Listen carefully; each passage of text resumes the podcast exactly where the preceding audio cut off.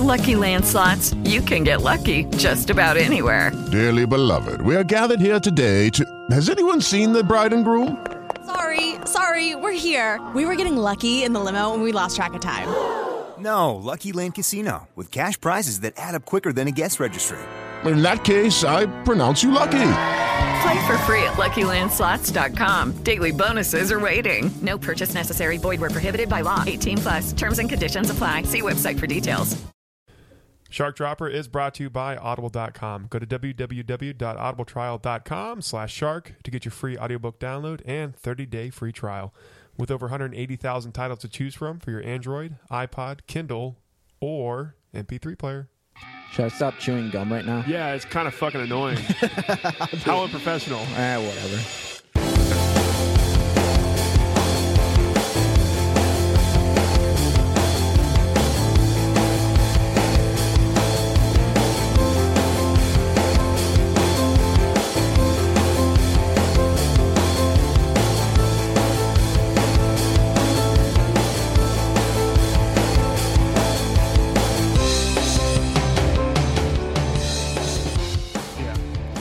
I guess. it's a guest spot. Yeah. It's a guest spot. We have a, a guest spot occupied. Hi, welcome to Shark Dropper. I am Kyle. I'm Robert.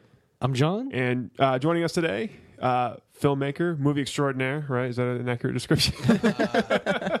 Oh, whatever you want to call me, man. uh, Mr. Uh, Thomas Nudi, thanks for coming on the podcast. Hey, you're welcome. Thank you for having me. Uh, so I showed, I think early, it was very early on. I, I, I was like, I was, I, don't know, I was drinking one night. I was on Facebook. I that's saw, not very specific. I saw that. Well, I saw his. I saw his Kickstarter trailer because he he had a little, a little Kickstarter campaign for his movie, and I watched the trailer and I was like, "Fucking hey, this is awesome." So I think it was that weekend or the that Monday with these guys. I'm like, "Hey, you guys should check this out. We should try to get this guy on the podcast." This is after I had like messaged you that Friday night, and ever since then, I'd like I'd, I'd wanted to get you on. Robert had been out of town a couple weeks here and there, and uh, so we finally got you on. So it's nice. So, um, yeah, tell us about the movie, man. Oh, right on. Okay. Get right up, um, get up, get right up, and get. Oh yeah, let me get, off right up that. on You can this. pull, you can pull this big black thing. yeah. This big. If I had a one? Yeah, nickel yeah. for every time somebody told me that. You'd be I rich. well, no, I just have a nickel. Okay. Would you? Yeah, I'd have a. I'd, I'd like to have a couple nickels. I'd have twenty cents. So yeah, tell us about the movie. Uh, okay, so the movie is a feature-length film. It's called uh, Monty Comes Back.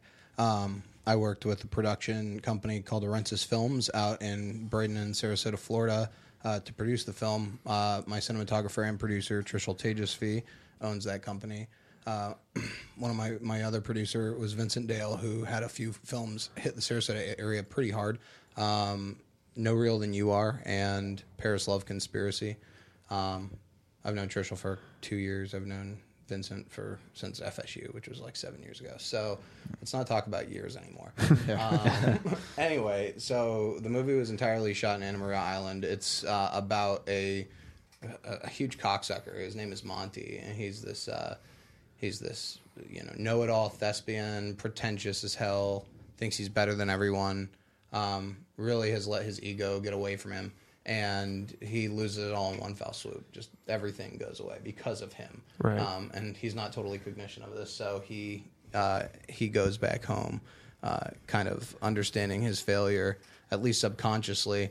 Uh, ending up living with his parents under the disguise that he's uh, on a creative hiatus. Have you, have you ever seen the, the documentary Overnight about the, the guy that made the Boondock Saints? Oh no, I've heard a lot about that. Yeah, it's it sounds a little bit like that story of like he he got this this mega contract from Harvey Weinstein to like to just make the Boondock Saints. Harvey Weinstein bought his fucking bar, and he was gonna like he was gonna finance the movie. He employed him to to uh, to work in the bar. He was gonna like have his band like make the soundtrack to the movie and, and like sponsor his band and the guy just proceeds to piss it all away by just being a complete dick Really? yeah, it's it's the most incredible fucking documentary you'll ever see, and it makes me hate the Boondock Saints even more. That's crazy. But it kind of that's it, it, it that's what that kind of uh, reminded me of when you described the uh, the plot to your movie. Holy shit! aliens. Yeah, it- We're being invaded. Thomas, Thomas is, it my fucking phone. He had his cell phone of course. It happens to the best of us.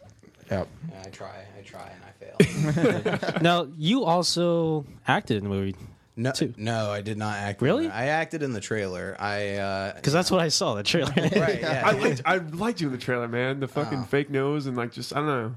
Thank you. Everyone, Natu- everyone natural. tells me they liked it. Um, it's kind of hard for me to agree with that, though. Uh, it's it's uh, you know I had I had done acting here and there before. It was something you have to go through in film school, and, and prior to that, you know, you just kind of cope with it. I've never really liked being in front of the camera.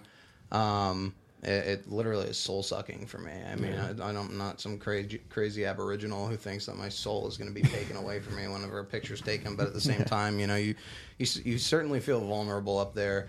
And you know, I fight through it, but at the end of the day, would I want to do that every day of the week? No. Um, and do I even want to do that for 16 shooting days? I absolutely do not want to. On top of directing. Yeah, on top of directing too. Um, you know, and I was I was actually talking to somebody the other day about that. Um, my my actor, my who played Monty, Brandon Tyler Jones.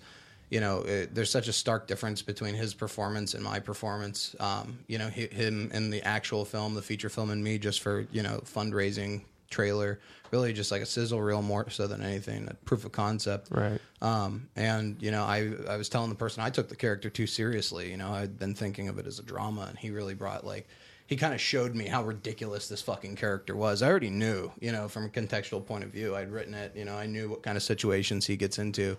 Um, but then you know he actually performs it, and there's just uh, such a comedy to the way he does it, and it's not over the top or anything. It's just you know, it's exactly what I I wasn't seeing, you know, whenever I was trying to perform as the character, you know. So he uh, he definitely did a much better job than I I could have done, and really anybody else could have done. I So it, think. it worked out for you then. So his his portrayal of the actual character that was it was maybe he made it his own, or did he go like No, he certainly he certainly did. Um, when I when I first auditioned him, it was over the internet because he was up in New York. We we didn't have the money to fly people down just for auditions and everything.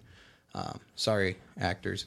Um, but uh, you know, he he was one of the auditions. I noticed at least that he was incredibly considerate of the written word. Right. Um, which, look, at the end of the day, doesn't make or break a deal for me. But if somebody comes to the table having read everything very acutely and does a bang up job in their audition, and coming back still does an amazing job bringing new perspectives to the character that I haven't seen, that's pretty exciting. Um, and so, you know, I already had kind of an understanding of him as an actor before he came, and then I spent time with the actual person, Brandon Tyler Jones.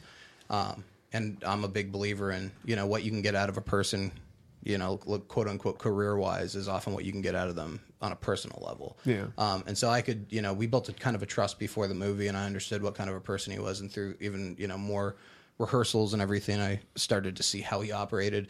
And so, you know, at the end of the day, Monty became not my creation anymore. You know, as part of uh, both of us, and I mean everyone who worked on the film, but specifically with Brandon. You know, he he just brought new life to the character that I didn't see. I told him I, you know, felt he was a floater before, and now he has much more life.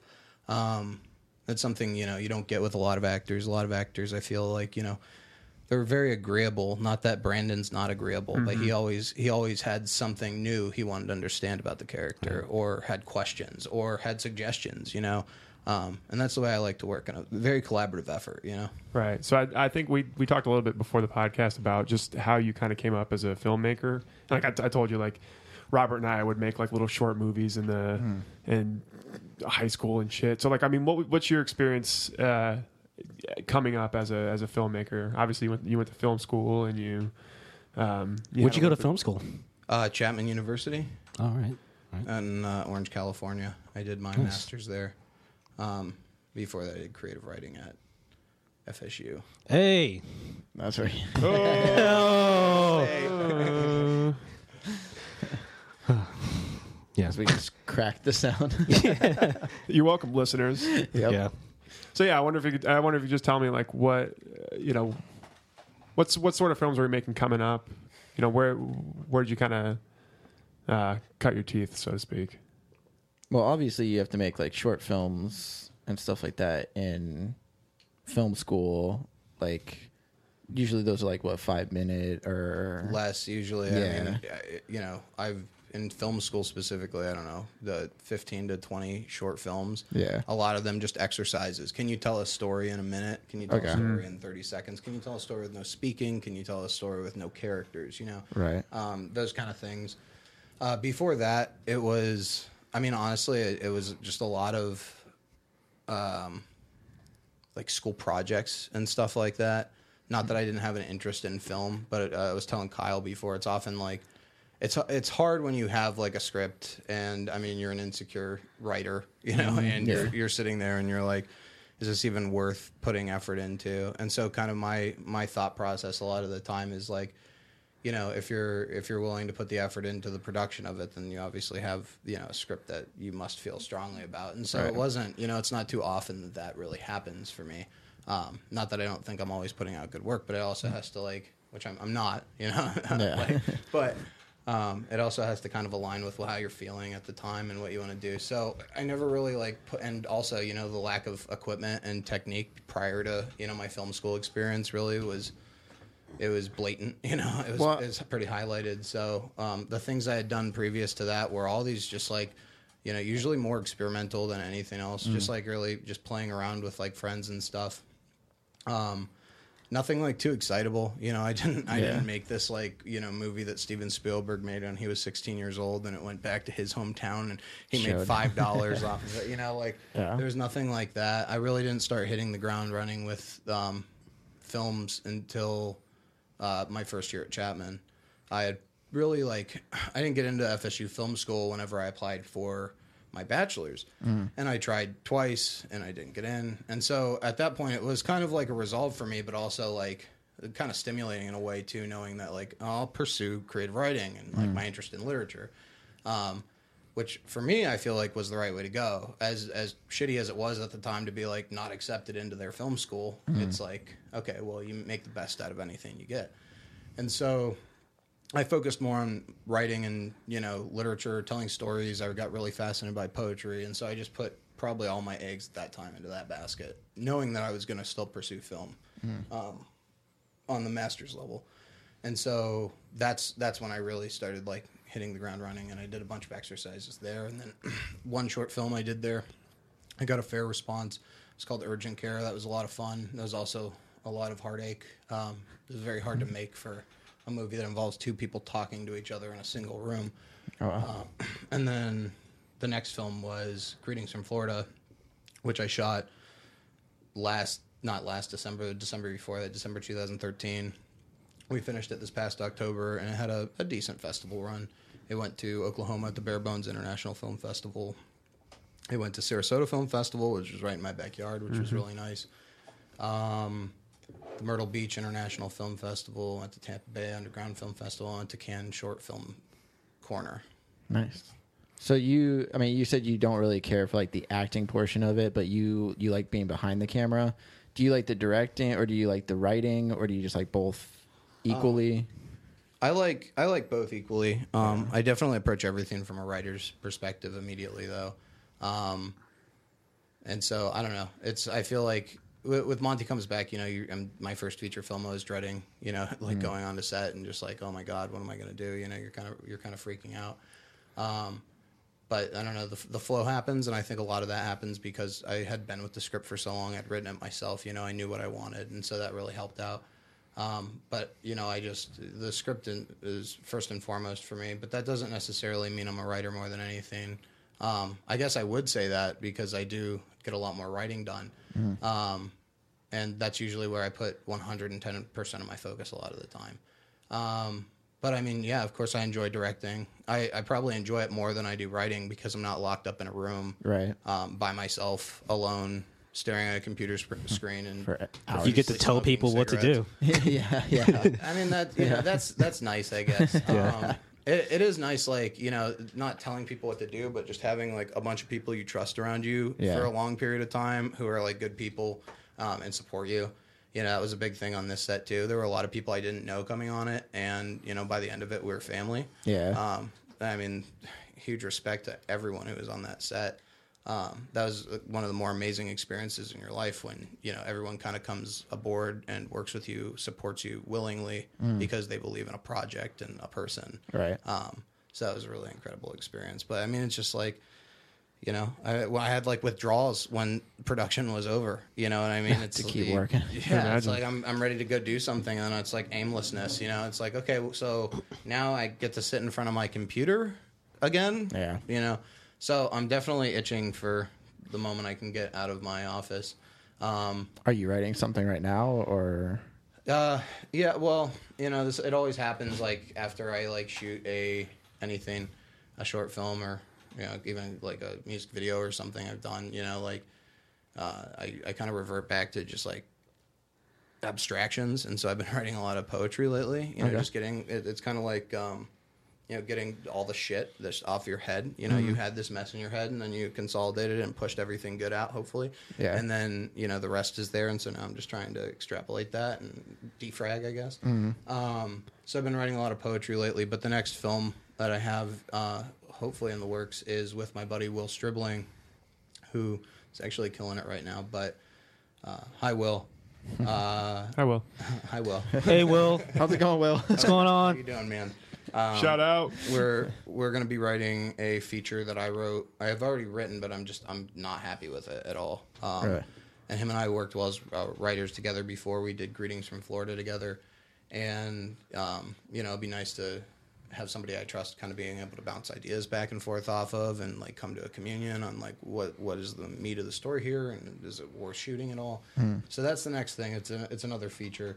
I also have a couple uh, short ideas. Um, one is I'm still in discussions with my buddy Matt Landsman, who wants to do a short down here, uh, something like uh, on the horror side of things, and then the other one is uh, along the lines of the two other shorts I had mentioned, "Urgent Care" and "Greetings from Florida." They're all they're both conversation based, and so I've had this you know concept of kind of like a running series of films based on conversations between different people, of course. But uh, the first one, Urgent Care, was about two two strangers who were having a conversation and finding the inability to communicate. The other, the next one, Greetings from Florida, is about two people who know each other very well who are having a hard time having an intimate connection.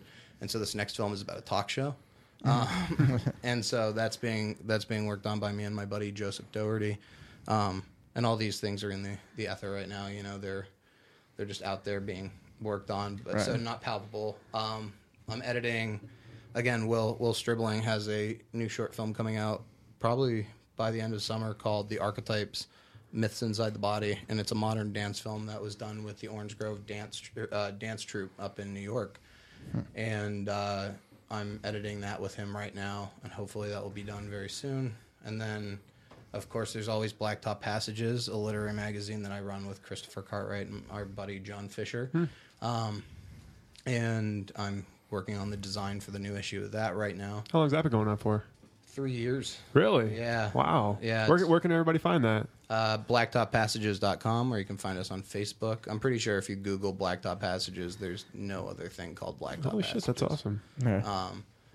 Hopefully, there's no other thing called Blacktop Passages. Yeah. we'll find them. We'll kill them. We'll burn it down. Yeah. take take them down. Yeah. Um, so I always have too many too many irons in the fire, and I'm not wearing any gloves, and Yeah. I'm constantly burning myself. Yeah. it's a good thing. It's never a bad thing. It's uh, you always want to stay busy. A lot of projects. Yeah. yeah, a lot of projects. We know a lot about that. Yeah. Yeah. Um, you mentioned that your actor uh, Brandon, you, Mm-hmm. you he uh, he came down from New York and you interviewed him via Skype. So like, how did that work out? To did is most of your cast made up of people uh, from out of town? And then how did how did they find you? Did you reach out to them? Did they reach out to you? Like, how did that go? So we did kind of a blanket um, call for auditions across the nation. Uh, in person in Florida and uh, like the southeast region. Yeah. So like Atlanta usually is where you're going to get most of those people, and then um, the rest was you know all over the internet. Okay. Video auditions only. So I I guess there's like there's certain forums. There's there's certain places where you can uh, put up an open call for Craigslist. yeah, no, don't, don't do M for M. That's mostly if you go to Craigslist for auditions, it's most likely going to be pornography. Hey, Um, there we go. Hey, yeah. Yeah, Depending on what movie. Set up a nice little couch and Well, that's, well, that's the sequel to Monty comes. There you back. go. Monty comes again. On, Monty comes on her back. yeah. Yeah. Okay. And Monty comes on her back again. you, you've got a whole franchise set up here. Yeah, it's- we're, we're, we're prepped. But it really Yeah. takes a turn after the after the first one. Oh after Christ! The, after the quiet little indie movie that pops out, then a bunch of pornography from Arensis Films comes. Yeah. Yeah, that's, that's I'm kidding. I'm kidding. yeah, yeah. Arensis Films does not produce pornography. allegedly. Yeah. I mean, Unless they're getting Yeah, I was paid gonna say, yeah. really, really well. let's see the fucking money first, and then we'll make a decision. And Then we'll get into it. Not that I'm hmm. telling you how to run your business. yeah, just porn sells. yeah, porn does sell. You must hate it when you're discussing the movie industry, and the, Oh, it God. always it always turns to pornography. I, I, I honestly do, and it's funny. Every time I come back to Florida, it's like uh, it's whenever I come back to Florida, do I hate being asked like, "What do you do?" And there's that moment where it's like I don't even want to really mention what I do because it's going to go two ways. There, there's a possible third way, but it's like the one percent. I'm not even going to mention it. There's, there's oh, so you shoot pornos, or oh, you shoot pornos. Can I be in it? That's that's usually like the follow up is can I be in it when you jokingly tell them yes. Yeah. Or, or the next one is like, oh, you make the movies. So who have you worked with? You know, and they're expecting that you're like Tom famous Hanks. as shit Yeah. or something. You know. Um, and it's like I don't know. It's very frustrating. I like I hate kind of like that question coming from anybody because then it's it just opens up. It's a good conversation a lot of the time, but at the same time, it's a very frustrating conversation. Yeah. I probably sound like an asshole to anyone listening right now. They're like, "Oh my god, this mm. fucking pretentious piece of shit can't even tell people what they want to do and or what he does." And it's like, nah, it, it's just like what this conversation is going to die after a little bit. I could talk about movies all day, but mm. as soon as you start telling me that your last favorite movie is Man of Steel. Uh, Can you believe that's the last modern movie I can actually think of? Man That of movie Steel, was baby. shit. Jurassic World, and you tell me that that's your favorite movie. Yeah. Fuck Jurassic World. Let me. Can I go off on a rant right now? Please go off on a rant. I'll, I'll, We- let me we actually did that before. Yeah. No, no. Let's let's get into this. Okay, Jurassic World was literally one of the worst movies I've ever seen in my life. And I'm not going to bore you guys with all the bullshit I can say about it. But what I will say is it was such a far cry from the original Jurassic Park. I've Oh, yeah. heard too many people tell me it was just as good as Jurassic Park. But they said, Yeah, that, but in the movie, look, look at all the cool Jurassic Park No, shit. here's I think what they The were trying to goggles. do Oh with my God, Jurassic the World original was Jeep. they no they were trying. I mean, yeah, they did those homages to to Jurassic Park, but I think they were also trying to tie it in and more, make it almost more of like a kiddie film, like make it more directed towards like youngsters. That's why you had that Dino battle. That's why you had like fucking like I don't know, like showing the Jurassic Park stuff from the first one because kids who are growing up now, but like I know people now that I work with that were born in like '95, so they didn't see Jurassic Park in theaters like we did, Right. Like when we were young. So like ne- they're trying to bring like Jurassic World to like audiences again because it's been like did a- what ten years and, since and the they can last make one. money off it. But you Yeah. know, it would be amazing if kids these days had their own thing. You know, if like there was a new idea out there or Yeah. something that they could franchise. Uh, Avatar kind of did that. yeah, but- a little bit. You know, I mean that that was a frustrating thing for me too. Is like, who is the audience of this movie? Because honestly, it felt like they were like, okay, so the people who saw this movie, what was it like twenty something years ago now? Okay, so they're most of them are probably you know drinking themselves to death at this point. So they must be idiots, and we could just throw anything in front of them. Yeah. and like what they thought would get our rocks off was like an occasional nod to Jurassic Park. Yeah. in a movie that like had literally no tension. I wasn't scared of it for a fucking moment. Yeah. in the original, I still like jump when that fucking T Rex Yeah. comes, and they Oh, couldn't yeah. even like recreate that now. It's just like, uh, I mean, I Well, it's all about the whole spectacle. movie looking like shit and being completely overlit, but like. It just it was just bad. I, the script is horrible. I The mean, CGI I was hope, horrible. I hope somebody who wrote this is listening to this and knows how like how angry I am about like this really awful movie. You spoiled my year of movies. Now I just I don't even know what to equate this. Anything is better in it. So I have things like. Uh, I can't even think of another bad movie this year. This is all that's taking over my mind. But like Jurassic Park, the thing about Jurassic Park and the, the thing about Spielberg in general was he. I mean, I know with Jaws, he didn't. He wanted to show the shark up front, but he didn't, and it and the fact that he didn't created that tension, created that suspense that you never you didn't see it until later on in the movie. Same with the dinosaurs. Like you didn't see the raptors in the first half hour. Right. You saw people dying from the raptors or the bushes shaking, and then you see them like in the last like half hour of the movie, and you create that tension because you don't know what to expect from them. And like with this one, it was like show everything up front. They're in a big ball that's like going around. You see every dinosaur. Nah, They're bro. all There's, having fun. there was a Like, good ten minutes where we didn't know what the fuck that thing looked like. Yeah. I was scared shit. Like, There's the that claw was the only- marks. yeah, that was the only thing is like they didn't show that dinosaur, but they, they Also, still Chris showed Pratt riding a motorcycle with the uh, Velociraptors. Raptors. Why make the fuck? why make the door a dinosaur-sized door? That was my. That, that was like. Wait, wait, man. Like when? Okay, so like the the dinosaur. There's like a. There, he escapes because a giant Door. a, a ginormous door opens and he runs out of it. But like you would think that they'd put the dinosaur in there before he became that size. So like, why make the door the size of the dinosaur? In case For him they to ever get- had to move him to another dinosaur cage. Yeah, but could you like sedate him or something? Why? Maybe. Uh, here's my question: that that sea sea monster, whatever you want to call Why? it. Yeah. Why? Why him generally? But also, As a fuck, Which is that's a big fake- fuck you to Jaws. Which is fake too, because mo- they've even said like Mosasaurus never got that big. Like they were literally like as big, as, like a little bit bigger than great white sharks. This one was like huge. and literally- somehow it doesn't jump out of the water to eat any park guests during the day. But as soon as there's a big dinosaur there, it Yeah, it wants to eat. attacks it. Yeah, yeah. a huge dinosaur that's going to eat the whole thing. It was there for two reasons: the trailer, and then for the the, The horrible cl- death climax. of the of the uh, secretary. My, that was my my my biggest gripe with the movie was the T Rex and Raptor joining forces. Yep. Yep. That's just like not. Thumbs up, man. And then they're just We like got it, bro. okay. They're just okay with each other, Look, and then they I nod, think it's wink. a giant metaphor for you know like small businesses overtaking corporations that emerged from a bunch of businesses. I heard that like the whole movie was kind of poking fun at big blockbusters in the sense that they were kind of showing that here we're going to sh- throw in something big and new and different, like with the Indominus Rex. Like Yeah. here's this, but the old school dinosaurs are going to take him down. Yeah, Jake Johnson's character, he kind of has a line that kind of pokes fun at that. Yeah, Yeah, the uh, he- the he original park. Yeah, it's he like has- it didn't need all these fancy dinosaurs. It was it Yeah. was way better. Yeah. I'm just like, yeah, that's awesome. So the fact that they had that like is almost like them poking fun, like them poking fun at big blockbuster movies, but they are a big blockbuster mo- blockbuster movie, so they're poking fun at themselves.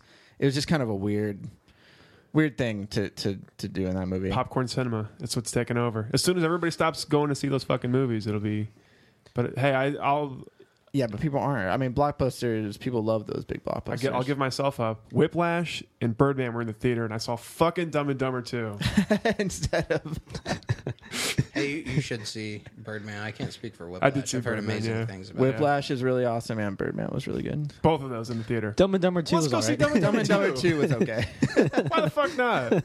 I can recommend Ant Man. I saw that today. Really? It's actually pretty. It was a good decent. movie. yeah, I thought it was decent. Did you watch? You guys you watch it too? Yeah, Fuck. we saw it last I, s- week. I still want to hate this. Movie. It, it's not like the best Marvel movie, but I it's decent. It's- was better than I thought it was would be. fun. It was a Yeah. lot of fun. It was like as fun as the the first Iron Man. Yeah. I would say it's not. I don't like it as much, but it's still like up there as far as You just know, having Paul- a good time with Guardians of the Galaxy. yeah, Paul Rudd is Paul Rudd. Yeah. like that's always a fun time. I was surprised at how restrained he was in the movie. Actually, he Really? wasn't, he wasn't too much of himself. It was No. just like these kind of like cute moments that he'll have that you really Yeah. are like, oh, that's Paul Rudd. I felt it wasn't as jokey as like his character, like how he would normally play like a character. Yeah, He does superhero well. Then you say? Yeah, I thought he did it decently. you know, the entire time when I was watching the movie, I was just in the back of my head, I'm just wondering how much of this is Edgar Wright and how much of this is everybody else. well, Edgar 'Cause- Wright wrote it still. He Yeah, he first started working in the He's movie. credited with it, but there's like two other, three other writers. he credited first started too. working in the movie in 2006. Yeah. That's crazy. Hmm. Well, here's Yeah, I remember that. I remember when that's the whole, the whole buzz came out. He's I think you can. direct it. Well, I think you can like basically say that when you look at Ant Man, like I felt it was more fast paced. I know some people said that it kind of was slow in the beginning. No, but I he kind of gets felt the Ant Man suit in like the first 10 minutes of the movie. Yeah, I felt I felt it was like really like fast paced, and you you get those quick cuts, like when it cuts b- between like. Uh, who is it? Michael Pena's character Mm-hmm. and like the other characters when he's telling the stories of how he got like information and it's just cutting to all these characters. That's like classic Shaun of the Dead, Hot Fuzz, Oh yeah. quick cutting between like them opening the refrigerator, cutting to him walking outside the to go to the store. Like that's just like Edgar Wright's very fast paced Right. when he when in his writing and, and directing. Obviously, he didn't direct this, but Oh, you know what did else I was really impressed with? The the scene where you see the young Michael Douglas come in the scene. yeah, It's like, whoa. yeah, It's like Michael Douglas out of the first Wall Street. yeah. I was gonna say he looks so young. I mean, you could tell like it's kind of digitized a little bit, but Yeah. it just still looked really good. Yeah, I. Who's Michael Douglas in this? he's he's Uh, the Hank original Ant Man. Yeah, Hank Oh, Pym. oh. Yeah. But he gives it to Scott Lang. It's kind of like their Oh yeah. because it's good. like newer age, so they're like giving it to the next Ant Man. Kind Bullshit. There should only be one. of one Ant Man. One, and then it's over. Yeah, like there's only one Robin. Yeah, only only one Robin. Fuck the other four. yeah. Oh well, I don't know. Yeah. I'm still waiting for Spectre. So excited for Spectre. Is that coming out this year? No, oh, they're releasing the trailer tonight. Oh, are they? Yeah, a, a new trailer for Spectre Maybe, tonight. maybe we can watch it live on the podcast. Oh, and actually, I don't think it comes out until midnight. Fuck. Yeah. Well, let's take a break and then we'll wait, Wait till midnight, midnight and come then back, watch. and then we'll watch it. How yeah, about that? That'd be awesome. All right, cool. We gotta get out of here. T- Take a break. yeah.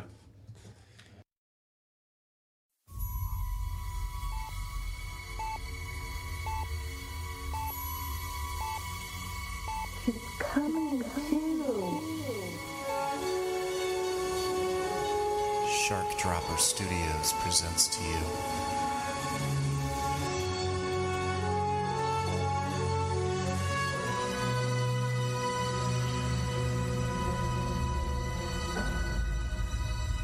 The force is strong in my family.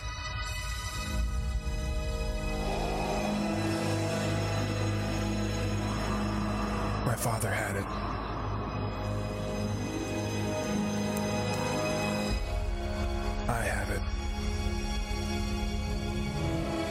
Sister has it. And you have that power too. There he is, back to work. I had to protect my investment. Investment. Julianne Good, the whore with the dead fiance. I just hope I can help. Your reputation precedes you. If you don't open this fucking door right now, I'm gonna break it down.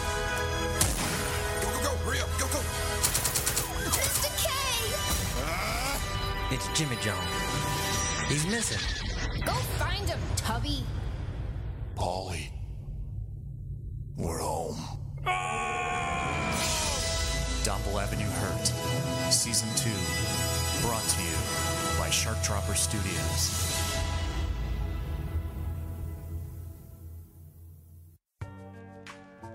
Hi, everybody. There's music playing. You know what that means. Uh, it's time for an Audible commercial. Unless you're listening to this podcast for the first time, in which case, welcome. Let me tell you about a little website called audibletrial.com slash shark. If you go there right now, you can get yourself a 30-day trial and a free audiobook download for your iPod, Android, Kindle, MP3 player. They have over 180,000 spoken word and audiobook titles for you to choose from. Do you want me to recommend you recommend you one? Fine, I will. Fuck. I'm, I'm, I'm already giving you this fucking free audiobook, but whatever. I'll recommend you a book too. Uh, Harper Lee wrote a, a follow up to uh, To Kill a Mockingbird called Go Set a Watchman. Something like that. Set a Watchman. Uh, the audiobook is narrated by Reese Witherspoon, who does Legally Blonde. So you go from Atticus Finch to Reese Witherspoon, from fucking Atticus Finch to Gregory Peck to Legally Blonde. So go check that out. It's available now at audibletrial.com slash shark. If you don't like that book, like I said, 180,000 titles for you to choose from. I mean, what are you waiting for? Go out there and search for one. Surely your favorite book must be on there. If it's not, then go and write them and complain. And tell them Kyle sent you. So anyways, audibletrial.com slash shark.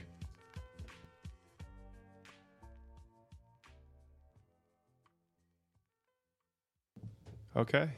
Hi. Hello. It's we've just watched the Spectre trailer. yeah, it is It was one in the morning great. right now. Fuck, man. Amazing. They brought Christopher Lee back. Christopher Lee. they brought all the all your favorites are back. yes, Scaramanga. Yep, Scaramanga's back. With that third nipple. With his third nipple. Blofeld's back. Blofeld. Goldfinger. Um, yeah. Jaws. Oh, of Yep. course, Jaws. Even Jaws the shark is in there too, which was a kind of a bit Strange of a surprise as a villain, but I'm, I'm curious to see where he's going to take that. cool, cool 007 villain, I guess. Yeah, yeah.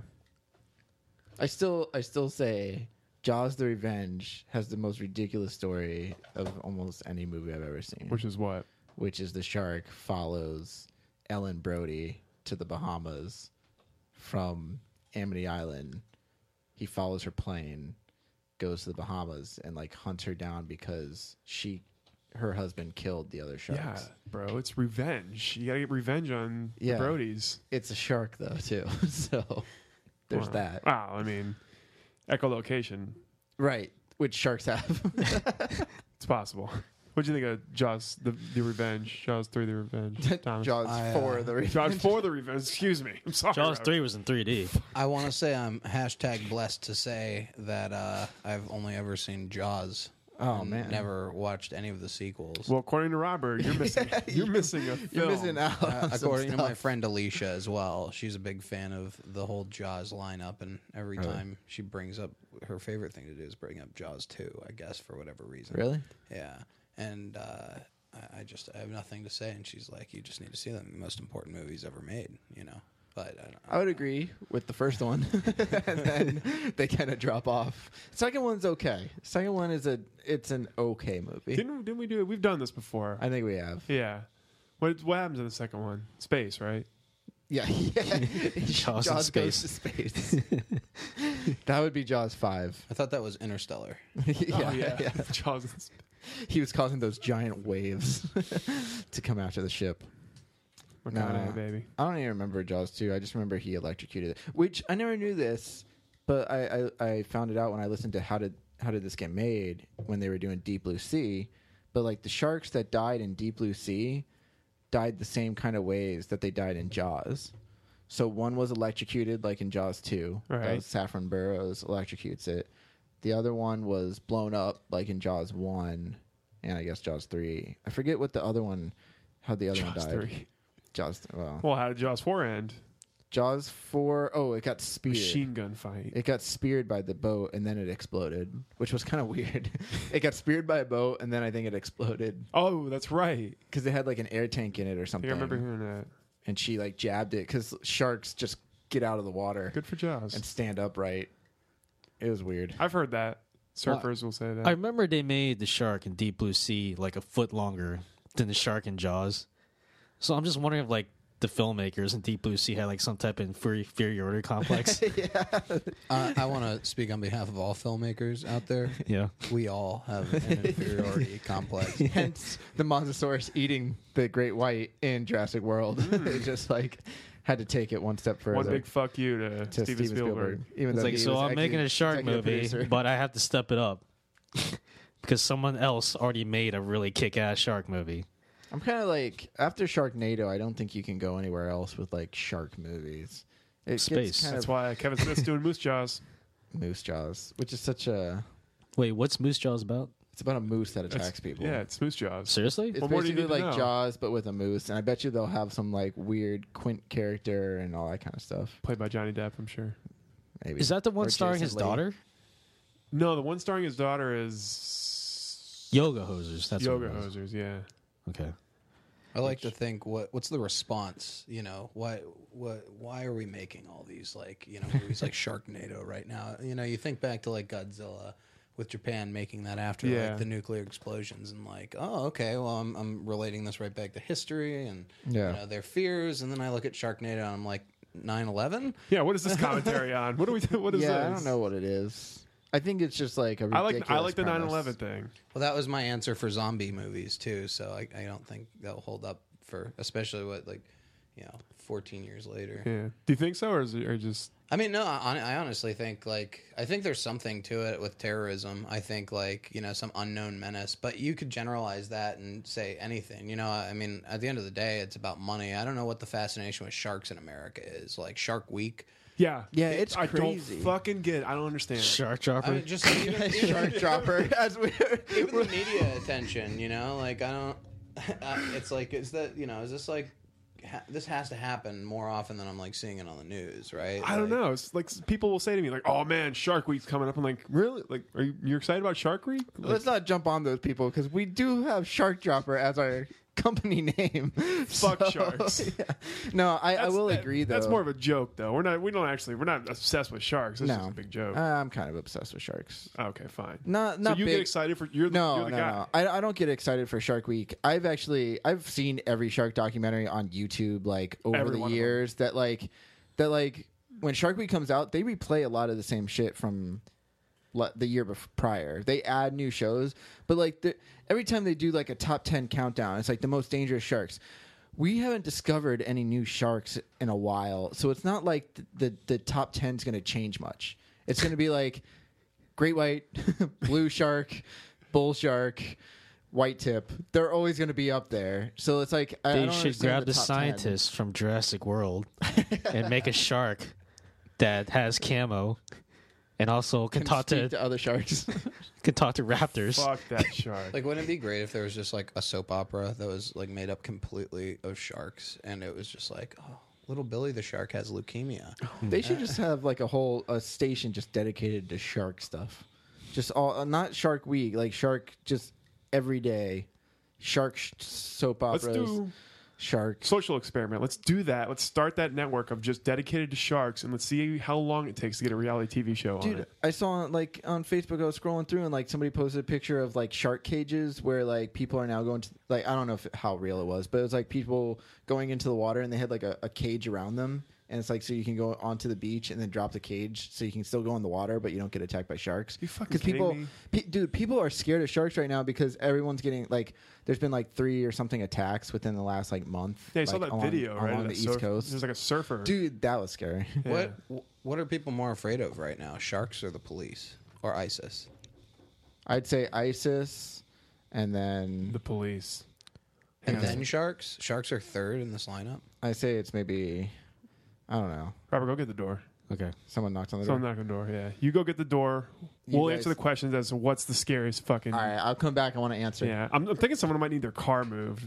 No, I think it's my girlfriend. Oh, tell her to get the fuck out of here. Tell her we're, we're doing manly podcast kind of stuff. We can't be having this It's right now. It's business time. Yeah, it's business time. So, uh, Kyle, you and I are the only people in this room right now, and it's nice. You know, I'd, I'd like to describe you right now, if possible. Oh, please, You're yes. about a, a six foot seven black man, about 385 pounds. Yes, I- built. the black thing I've been kind of trying to keep under wraps, but it's out there now. So yeah, a black man built, 195 pounds. No, no 300. 300 pounds. 385 pounds. You can you can visually assess me in such a way to like Well, to, uh, you know, I used to work in a carnival where my job was to guess the weights of people. Mm-hmm. For about uh, 19 years, I did this. I'm pretty good at it. Oh, really? Mhm. So Robert, who's just walked back in, what would you say his his weight, height, and skin color are?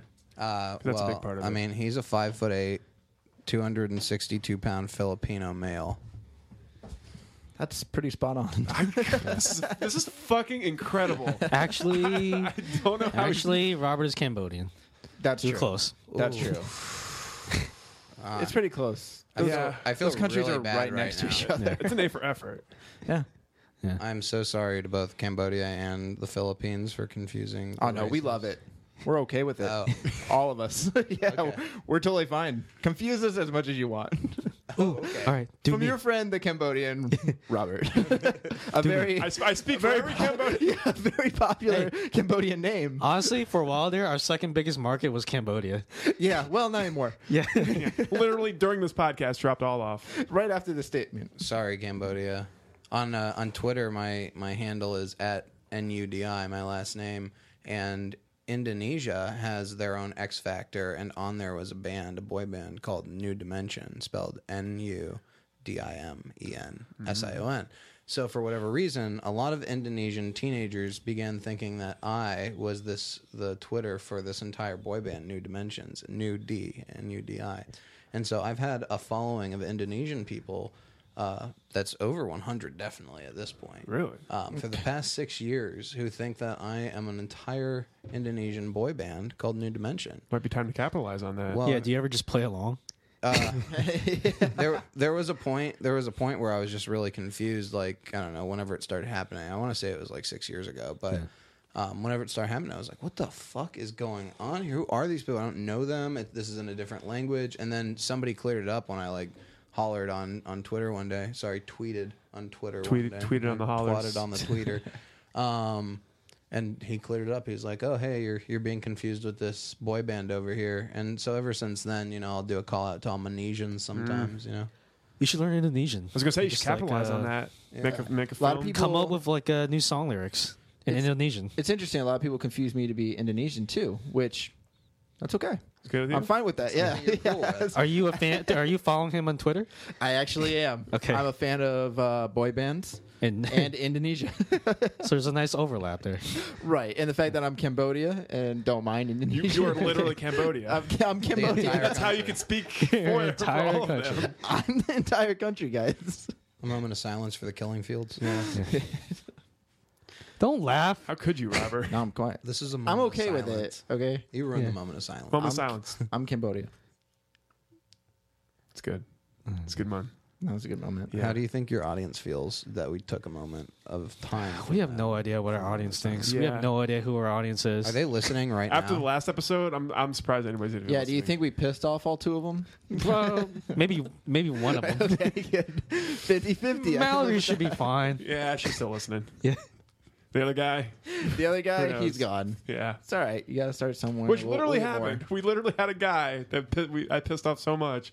He's like, "Ah, I'm not fucking listening to you guys anymore." That's uh, yeah. That, that happened. That happened. You guys got like a hotline people can call in right now on or something like one eight hundred We big dick could or something. We actually could, can yeah. do that. We just haven't done it. We haven't done like a hotline thing. We can. We can do like the live. I feel like that would just bite us in the ass. Yeah. I just don't want someone to call and just do like a butt breathe. Butt breathe kind call. Of, yeah, yeah. And just You son of a bitch. Do you guys have sound effects? Do you have like a panel with like a bunch of buttons? On this, no, actually, we, we, could- added I in we after. could, though, yeah. Oh, you can in the live. Like that's the thing is this is we're doing like a pre-recorded thing, but if we did it like live through Blog Talk, we could I think we can do that. do stuff. somehow. Yeah, Yeah. Like while it's going. We just haven't done it that way. I'd like those little Wayne sounds, like whenever like I come on it, like a bong's getting hit or something. You know, like Yeah. the lighters coming up, like that'd be In really between. cool. or just like a yeah in the background every now and then would be cool. Something cool. Or like the uh, the transition sound, sound from Lost. yeah, yeah. Wow. No, the Law and Order. The Wait, that's the Law and Order. I thought it was dun dun. was it? Dung dung. Yeah. Dun, dun. What is you? What are you thinking of? Are you thinking of No. Devo's Whip It? yeah, probably.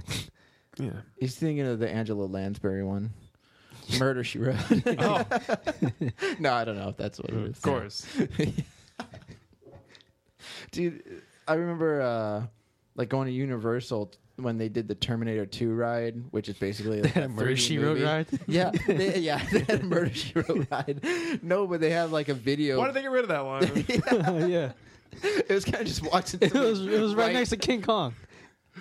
Fucking Angela Lansbury was hot as shit in that. And surprisingly, they got rid of King Kong before the Murder She Wrote one. no, but they have a Murder She Wrote reference on the Terminator 2 ride, which Really? is Terminator 2. Like, I think the ride came out in Like 94, 90 96, yeah. something like that. Um, Because I think the actual movie came out in 91. But when they, they made the ride, it's basically just a 3D movie that you're watching that does like a couple of moves and stuff. which is basically like D box. Right, right, right. Um, now they have all the simulator rides, but this so this one's kind of like lame and it's old school. But when you go in and you have to like watch this video before you go into the ride, they have a Murder She Wrote reference and like some other old references. I'm like, they really should just update, just update this one video, Wait. and then make it so much better. So does that mean the Terminator 2 takes place in the same universe as Murder She Wrote? Yeah, yeah, yeah. What are the wait? What's the reference? It's like it's talking about how Cyberdyne Systems is going to like fix the future.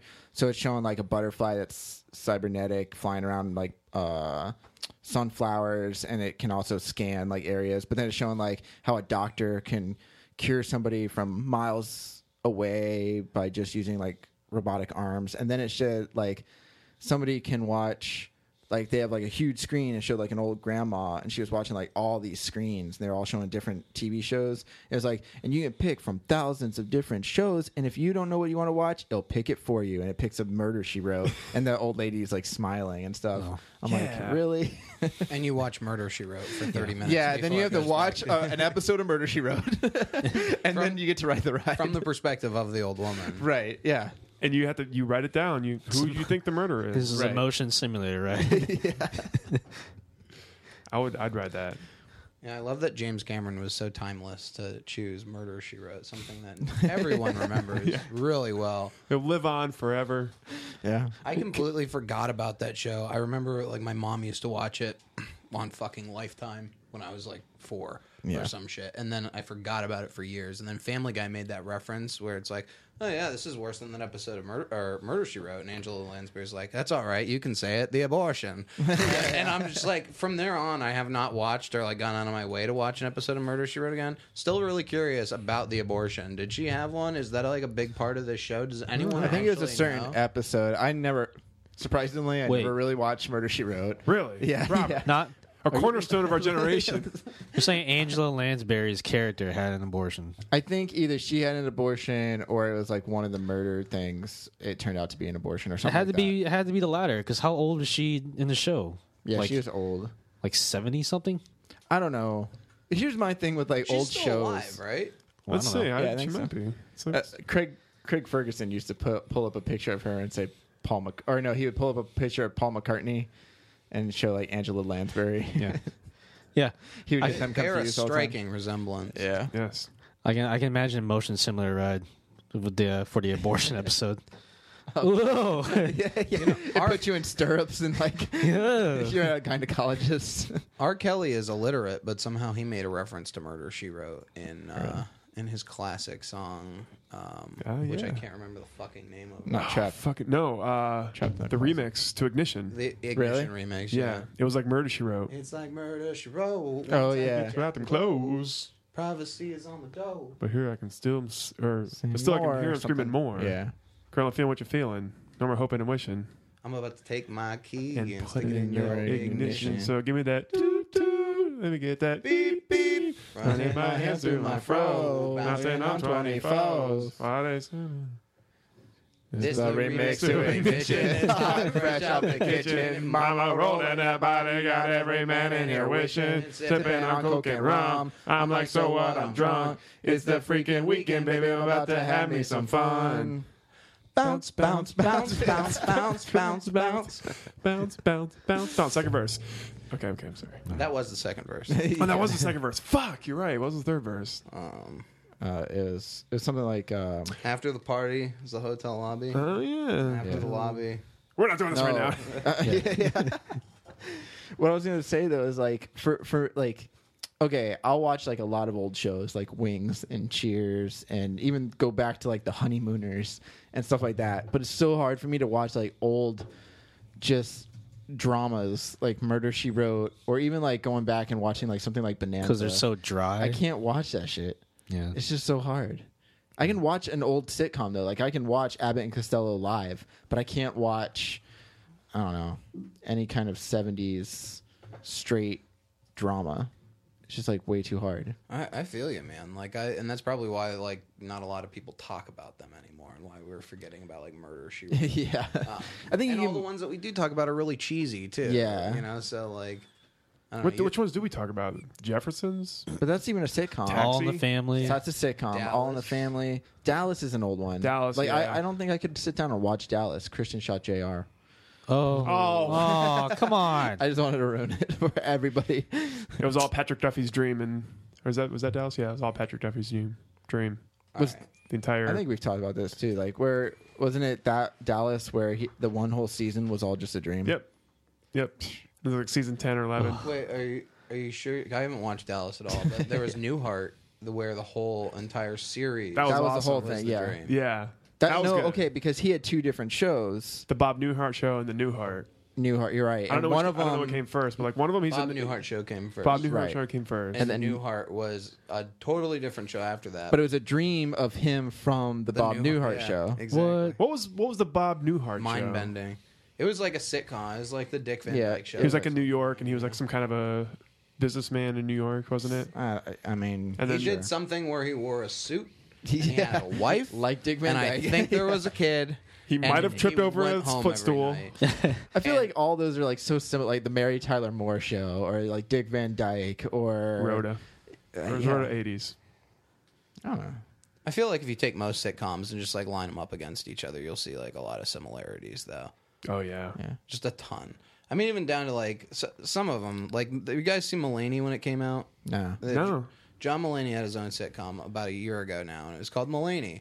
And like, I don't know, there's something about it that made me wish that it worked. I think it's Right. like I like sitcoms in the sense like you begin every episode the same, it's going to end the same. You can fall asleep halfway through the episode, know everything's going to be okay.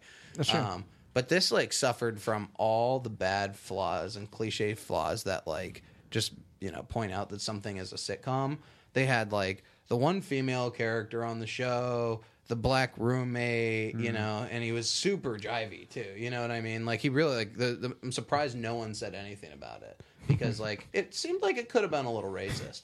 Uh, then you had Elliott Gould, who was the best part of that show, who played the um, gay the gay neighbor, Mhm. and but he was super over the top too. It was almost like, oh, that could be offensive. That could be read as offensive too. But it just like really just tried to fit in the pieces of like a sitcom, and like to the point where you know like every episode just felt like something I had seen before. I mean, like let's not even mention the parallels between that and Seinfeld. The whole thing starts off with like Yeah. a stand up thing, just like Yeah. Seinfeld. But I feel like a lot of like, especially like the older sitcoms, they all had like, and you can even liken it to Fresh Prince of Bel Air or Full House or anything. They all have like that one, sh- like they all have like the same type of episodes. Like I Oh, feel yeah. like you go Yeah. in there and they just each like you'll watch an episode. You're like, this is like the episode of Full House where this happened, or this is like the episode of Saved by the Bell where this happened. Like.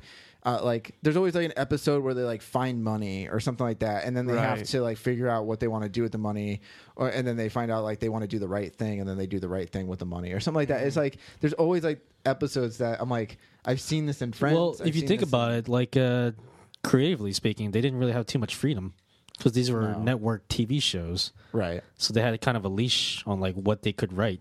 yeah So, I yeah know. i mean I, I think it was later when like probably even maybe what late 80s early 90s when they can they started being able to kind of branch out a little bit more i know seinfeld didn't follow like that that strict kind of those tropes yeah like it didn't follow that and even friends i don't think it did. established new tropes. yeah yeah cheers Yeah. didn't either i don't think i mean cheers still had like some episodes where they it, they were similar to other ones but they also kind of branched out and did their own thing too I think they dealt with other issues too. I mean, even thinking of like Frasier, the offshoot of Cheers, Right. you know, like there weren't. I mean, like I can't think of too many episodes of Frasier that tried to follow like the regiments of other sitcoms. Right. But you can notice that about a lot of like you brought that up, and the first thing that came to mind is how you can look at any of our like childhood shows from Nickelodeon or Disney, and Yeah. it almost feels like they had a library on the wall. It's like, okay, so episode two.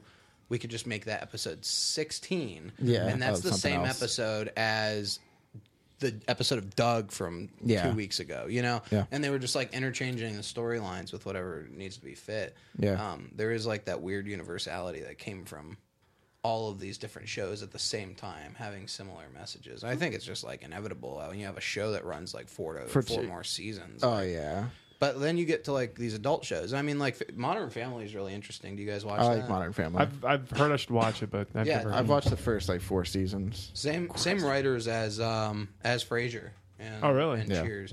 And I don't know, just like the things they're exploring, they've always been topical. They've always like kind of hit it with something that needs to be said. And I think Yeah. that's what really keeps the shows interesting instead of like going through the same leave it to beaver like morals that have, have Right. been learned over and over again, you know. Oh, yeah. Um but like also like the the shows we're mentioning that like are highly respected have a lot of like good wit about them. They Oh, the yeah. writers know their way around the show.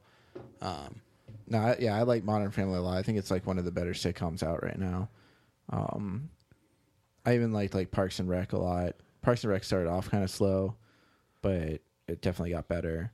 Um, I mean, yeah, there- well, I wasn't a big fan initially of. Parks and Rec, but then I keep hearing I should watch it. So Uh, so I was going to say, are we allowed to talk about the last episode of Parks and Rec? Because I know you just finished it. I haven't watched it. I haven't finished it yet. yet. yeah, did it I- just end? It ended no a little while ago, but I just finished watching. I'm, this is not a knock, but I feel like everyone's getting lazy about television these days because of fucking Netflix and Hulu. So Yeah. it's like, Yeah. you know, like five years ago, I'd have been like, did you guys see the last episode of The Office ended after this? But like, Yeah. the, the Office, y'all would have been like, yeah. Yeah. I Yeah. saw it just the other day. It was great. It was like this huge cultural event. Everyone sat in front of their Watched. TV at eight o'clock at night and watched it. And now it's like, hey, did you guys see the last episode of Parks and Rec? Oh yeah, it's sitting in my Netflix queue. I'll get to it. Yeah. And it's like, oh, what? Yes. Yeah, the same with talk uh, about it. You gotta walk around everything. It's Robert, Robert, and I, and like a, a bunch of our other friends, we'd get together every Thursday night, and uh, it was a big Office. thing. Watch The Office. yeah. Now that doesn't happen anymore. No, no, we fucking just- stream that shit. Yeah, I time. I, I just think it's funny because like you say that, and I, I remember like you know they always talk about Mash being one of the most view like the finale to Mash getting like the most viewers, other than like you know s- some football games and like some other kind of shows, but it's like the highest watched or highest viewed um, finale of anything at one time. Everybody just sat down. It was a huge thing. I don't No think you'll sitcom. ever get that yeah. again. No sitcom is ever going to match that. Y- again. Yeah, you're not going to get that. Again. I mean, Seinfeld came close. Simpsons maybe. Uh, Simpsons? Cheers, eh, maybe Simpsons. I still, I still don't think. I think that people, a lot of people are just gonna be With like, ah, Netflix, "I'll watch yeah, it later." yeah, watch it on Hulu.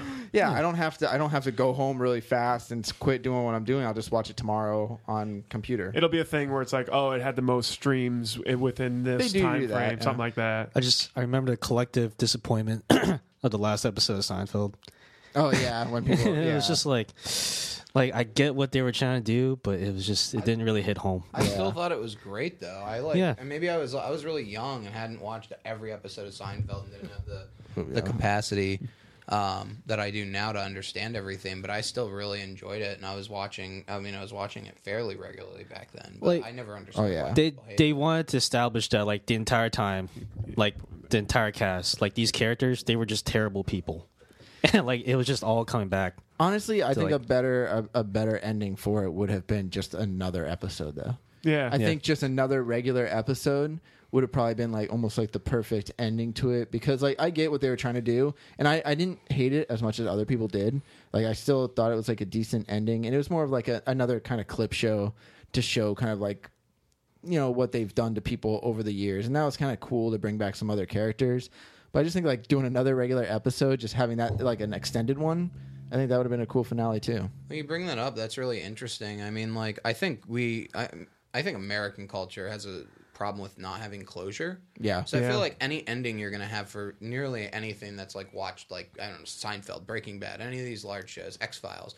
I mean, like it's polarizing completely. I mean, you have like, you know, we can sit here and say we like the ending to Breaking Bad, but I know plenty of people who hated the ending to Breaking Bad. Oh, yeah. And hated the ending to Seinfeld and vice versa, and X Files, and any of these shows. Friends, I remember there was a lot of contention. Oh, that yeah, a lot of out around people. That time, it's like, oh, that was so fucking stupid. It's like, well, you know, how would you want it to end? You didn't want it to end. You get comfortable with these characters for how many seasons they're on. You Yeah. really don't want it to end. You're just pissed that the fucking It show is ending. Yeah. So if you would have done this, like, I think that's a great idea. Just another episode of Seinfeld, show you the Yeah. mundanity of it. Yeah. And if they were to do that, people have been like, well, that was stupid. They didn't like close. Oh anything yeah, I up." know some people Yeah. would still hate it and, and, stuff. and vice versa. You know, it's like it, it adds closure to, closure to a show that didn't necessarily need closure, and like everyone wants these nice little neat, neatly wrapped boxes, and that's not life, and that's that's always bothered me. You know, it's like Yeah. I mean, it's it's bothered me, but then again, I watch sitcoms out the yin yang any chance I get, so it's like you Same know. here. As much as I, as much as I like the idea of not having closure, every episode closes just the same as it began. Yeah. So it's kind But I, I feel like sometimes you get to the fact where like you just have like,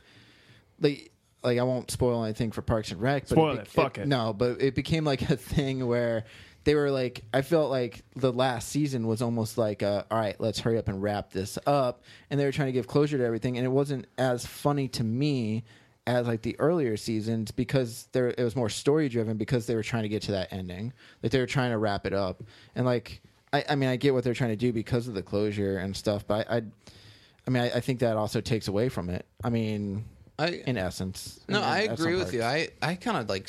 I won't have any spoilers, but I it didn't sit well with me the last season of Parks and Rec. I, at first, I was like, "Ah, okay, like this is really going really fast. Everything is going super well for everyone. There's Yeah. little to no conflict involved in this last season. Yeah. and it, it it did seem like they were wrapping everything up. But then I think back and I'm like, well, what what did I like about this show and, and The Office too? At that, it was Mm. kind of showcasing. For as ridiculous as the characters are, it showcases like the you know modern Community. average man and Yeah. woman. You know, Yeah. like people who are working these jobs and doing things that we often don't give credence to. You know, Yeah. the people who run our parks. You know, that we take our kids and dogs to and let them shit all over the ground and tear things up and smoke Right. cigarettes under the slides. Like there, there are people who have to deal with this. Who smokes cigarettes under slides other than homeless people? Yeah. They're not paying taxes anyway. Yeah. Um, Get the fuck out of here. but like you know, you just described my Sunday I take my dog to the park he shits everywhere and I smoke under the slide well, I mean, you know, Yeah. you're not going to clean it up. What else the fuck are you supposed to do? that's true but um, you know, it's it was an interesting ending because everything was going really well for everything. Yeah. Everyone, you know, and I almost felt like this is what they deserve. You know, is almost Yeah. it, it kind of spoke to me contextually more than anything, where it's like. Uh, we've watched these people work tirelessly and put like all their commitment into the good of society, and here's here's like a fair payoff. Not no one's dead. Hmm. No one, you know. Sorry guys, I hope that doesn't ruin anything. for you. No one dies. spoiler at the end of Parks Leslie and Nope's Rec. still alive Yeah, Le- Ah, Leslie's still it. alive. You know, nothing awful happens. It was kind of nice because I have a big Yeah. problem with like a lot of TV now. Like I, Oh my god, I'm Game about of to say it. I, I hate Game of Thrones. Dude, I oh, also, wow. Yeah. I also like I don't hate it, but I didn't like Breaking Bad. I was not one of these like fans of it who would watch it every week. The only reason I would watch it every week was because my other friends did, Hmm. and I, you know, not that I'm like a follower, but like what else Join the fuck am I supposed to do? conversation. You know, Yeah. yeah, exactly. Join in on it. It's this big cultural thing. But like, I don't know. What bothers me about a lot of modern shows is just like the gruesomeness we kind of fall into, the horror of things, the darkness, and like, don't get me wrong, I'm I'm not naive. I explore these things on the daily. Yeah. But Yeah. uh, I mean, at the same time, is this all there is from life? Is like uh, drug overdoses and murder and things like this? Even even like down to you know a lot of like comedy shows these days. We take darker turns and everything. And I kind of miss the days where things went well for people. Sometimes you know Yeah. that's just like Dude. sometimes everything didn't have to go poorly That's- every episode. I never That's thought of that. That's definitely. well, I remember like after Breaking Bad ended, I, I I think I sent like I put something on Facebook saying like, why is everything got to be like so dark? Like everything, Batman, Dark Knight Rises, Dark Knight, that whole Batman trilogy had to be dark. Dark, super dark. Skyfall, Casino Royale, darker tone to, to James Bond, which you come from the Roger Moore days of fucking goofiness and gadgets, and then now you're like this dark, dark. Even Pierce Brosnan was more actiony. Now it's all dark and gritty, and then you know Breaking Bad, it's dark and gritty, and and like just I don't know. I feel like and, and Batman versus Superman. It's not like Superman who's this Christopher Reeves character saving people all over the place. It's like Superman's an alien and Batman's here to stop him. He and it's dark and gritty. yeah. Yeah, everything's got to Yeah. be dark now, and like that's kind of why I like Marvel. And in essence, is like the Marvel movies are a little bit more fun. Yeah, it's true. Um, and then I will agree with like I liked Breaking Bad, but there were a couple parts to Breaking Bad that like I was just like I felt like it was almost they did it for shock value, and like that's the main reason why I I hate I hate The Walking Dead because The Walking Dead is like introduce a character, have them on for a season, and then kill them off. Oh like give them a they're lot of lines and then kill them off just for shock value. And Game of Thrones does that too. And I read the books to Game of Thrones and I like them. I like how they're written and stuff. But I mean, I do hate that like so many of these characters are dying and then they introduce new characters when like that's just. I know that's not the traditional way and it's like a new way of him expressing like just this world and like that's cool because he's saying like no one's safe like everybody can die that's cool that everybody can die show that once or twice then we realize that and then the next time you do it do it a little bit further away where it becomes a shock when you're doing it two or three times a season you, you kind of become numb to it and it's now a running joke where you're just like every one of my favorite characters is dying in game of thrones and that's that's how it is Mm, and i don't know It's feeding our mentality as Americans and like media consumers and vice versa. Oh man, I'm getting super like. No, you're right. Though I was I was thinking the same Yeah. thing. It's like the, the violence culture. You see it all over the news. It's it's happening, and uh, like you, like the the shootings that, that go on, the police and times violence. aren't that bad. And Like just- times No, are not, they're that bad, which Yeah. pisses me off when people are like, "I can't believe the society we live in." Really, is it much worse than fucking gladiators? Like people sending. Uh, they used to send people into gladiator cages and fight animals to the death, and like if they they killed the animal, they would just send more people in there to kill them because they just wanted to see prisoners die or just other like homeless people die Well, in to these. be fair, gladiator that does stadiums. sound like a fun time. That's true. I mean, how about 50 or 60 years ago when, you know, uh, black people and white people still went to different bathrooms Right. and fountains? Like, the, we definitely live in a better time. We just got gay rights. We just got gay rights, and people. And, We just and- got 'em. And people Just got 'em. literally, literally. got 'em, guys. Got 'em Yeah. on Prime. Amazon We got Prime. 'em. Yeah, you shipped them on in. free gay marriage for everyone. yeah. Just for Prime members. Yeah, yeah, yeah, yeah. Sorry. No, I just, it. I just think like it's funny that like we get gay rights, and then there's still people like out there that are like upset about it. Upset about the gay rights, saying that America's getting destroyed because of these gay rights, and now our world's crumbling and stuff like that. And all I can think is like, because people have rights just like you do, like how does that?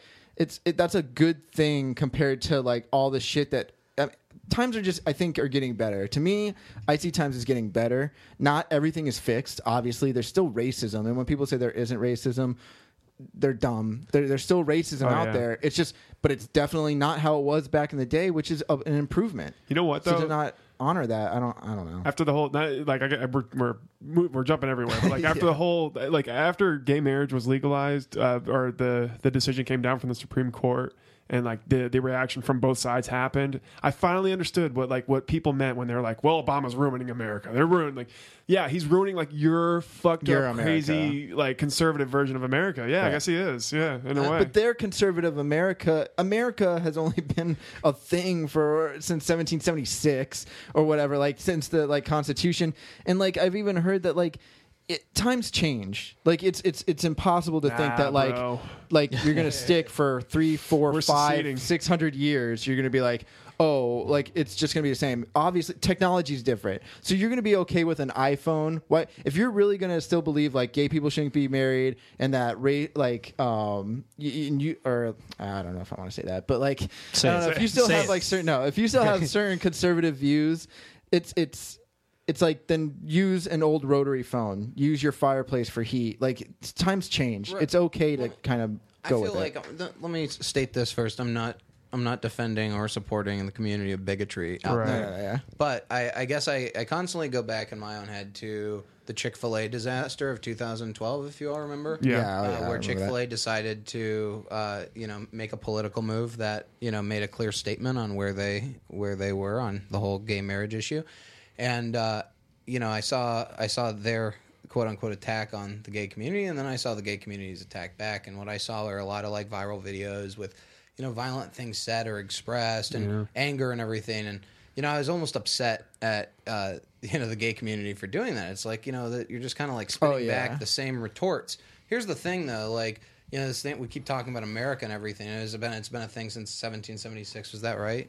So, uh, Yeah. yeah, It's I think that's- I think sounds it's about right. yeah. Thank God, because I don't remember my history well. But Yeah. you know, or numbers for that matter. But um, you know, America is an idea. So it's like you, all of our idea of America involves you know Oh, yeah. gay marriage and happiness amongst everyone and rights for everyone. Hmm. And then you know the Mormons out west, you know, their idea d- of America does not involve different. that. It's completely different. So like you know, the whole question of like what's right and what's wrong is really you know like I know what's right, they know what's right by them, you know, but what is the the universal actual right. right? Yeah. Um, so like it's always been tough for me to attack either crowd. I know what I believe in, you know what I mean? I hate to take the neutral standpoint where it's like, well, I'm just not going to say anything, but I kind of feel like, you know, things are just going to pave themselves over. Things are going to be dealt with how it will be but based on votes hopefully and not, you know, any anything else but um, or anything crooked, but um, uh, you know, it's it's hard to say. You know, like are are these people so wrong for thinking the way they are, even if they do use like an iPhone or something? You know, Oh, yeah. like do they need to resort to other ways, or can they just not feel like wronged by something? You know, I mean, like, well, I'm kind of yeah, like it's I, when they take action and go to the extremes is when you know I, it's And like I'll agree with that in the sense that like Bill Burr has like this stand up where he says, you know, it like for me like I think you have the right to be racist. If you want to be racist, you can hate any kind of pe- person you want. That's fine as long as you don't act upon it. As long as you're not trying to stop them from getting the same kind of rights you are, like whatever it is. If you hate white people, if you hate black people, if you hate anybody, doesn't matter. I, I think you have that right because you know America is the whole thing: freedom, freedom of speech, freedom of like thought, freedom of religion, all that kind of stuff, which is fine. Like you have that right. It's like the Chick Fil A thing. The guy said that he didn't agree with gay marriage, and I'm kind of like, I totally support gay marriage. But I'm still going to eat your Chick Fil A sandwich. Yeah. It's fucking I still delicious. like your Chick Fil A sandwich, It is. and like to think that he wasn't going to think that he's against. Like I don't know how like people didn't expect him to be against gay marriage since he's a super religious guy. The fucking places are and closed on They're closed on Sundays. Mm-hmm. It's like one of those things. It's like Bill Burr said. Like how do you not? Like you got to know that they're to think that he's like it's like with the Duck Dynasty guy. Oh, he's against gay marriage. That's shocking. Like obviously he's he's not to say like everybody who's like the Duck Dynasty guy is to be um, against gay marriage, but it's not shocking that he is. Sells and just because baby. he says he is doesn't mean he has to get fired from his show. And like I'm kind of in agreement with that. Like let him speak his mind. If he doesn't agree, that's fine. Like where I just have the problem is when they do stuff to try to stop people from having the same rights that other people have. The biggest problem I had with what he said was the fact that I even heard about it. Like, why did Yeah. he give any kind of like respect to this like Duck Dynasty? He is Yeah, a, he, yeah. he is a duck call maker. Yeah. Like, you know, like he's not he's not fucking Henry Ford here. Okay, guys, like he's not like pushing boundaries or anything. he has made millions off of like hunting ducks and making calls to get them closer to you. That's that reality TV. I I haven't even eat, eaten duck since the last time I was at a Chinese oh, restaurant. yeah, Where do you even eat duck elsewhere? Like what? I thought that I think just it's a more just in a sport thing. Uh, they It's- just love he's just not that important. Why was he on the front of people? Is my main point. Here. and it's just because of that comment. It's because of that comment, and it sparked controversy, and then the media runs with it, and it's kind of like, it, it- like if you don't believe, like, don't be shocked by that. Who cares? And like Bill Burr, his my favorite thing that he said was the whole what was the guy's name? Uh, the basketball coach who said the um, Oh, Donald- Donald Sterling, the owner. Yeah.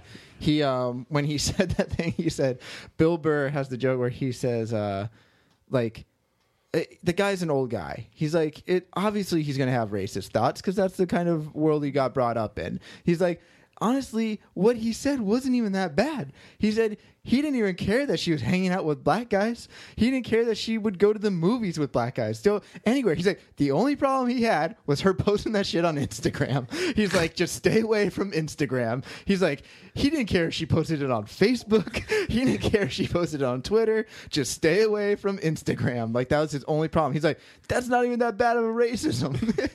like and I kind of like it Yeah. kind of just makes sense like older people not every older person's going to be racist but a lot of them are going to have their racist thoughts just because that's the world they were brought up into As soon as you're just- declared guilty in the court of public opinion, though, it's over for you, son. and that's the thing it's like i don't Game over. that's also kind of like i think our pc nature of just being Yeah. like oh you said something that's not like you know that, that we just got to punish you for saying your your opinion and everybody's entitled to their opinion But it causes and it causes people to like be afraid to even speak anymore a lot Yeah. of the time. You Dude, have to like what- walk around every fucking thing. Yeah. And it's like you what you can't we can't have like a civilized and intellectual conversation about abortion without you hitting a hot button for someone. Yeah. You know, I mean like I have to I have to talk to a lot of people, a lot of older people all the time, you know? And Yeah. inevitably every now and then some hot button issue gets brought up and because I grew up in a very conservative environment, they all think that I have a very conservative mindset Right. towards theirs, aka usually bigoted, which is not the case.